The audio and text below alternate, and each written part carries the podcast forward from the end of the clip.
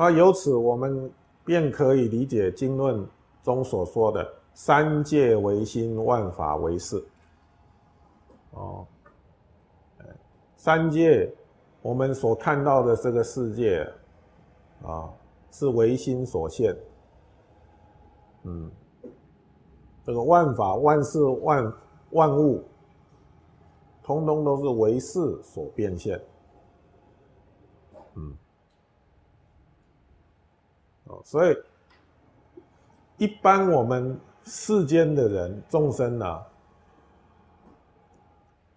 他看到事物的时候，他会认为有一个客观存在的真实，嗯，有一个客观存在的真真实境界。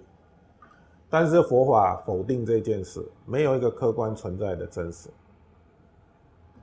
哦，这些境界都是心所现，哎，都是心所现。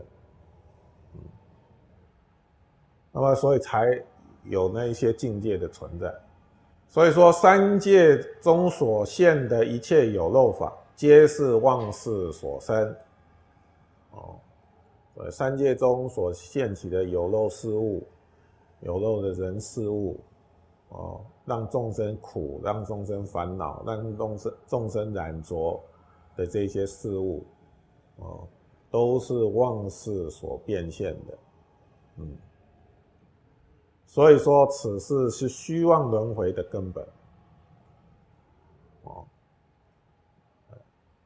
这个虚妄的事啊，是哦轮回的根本。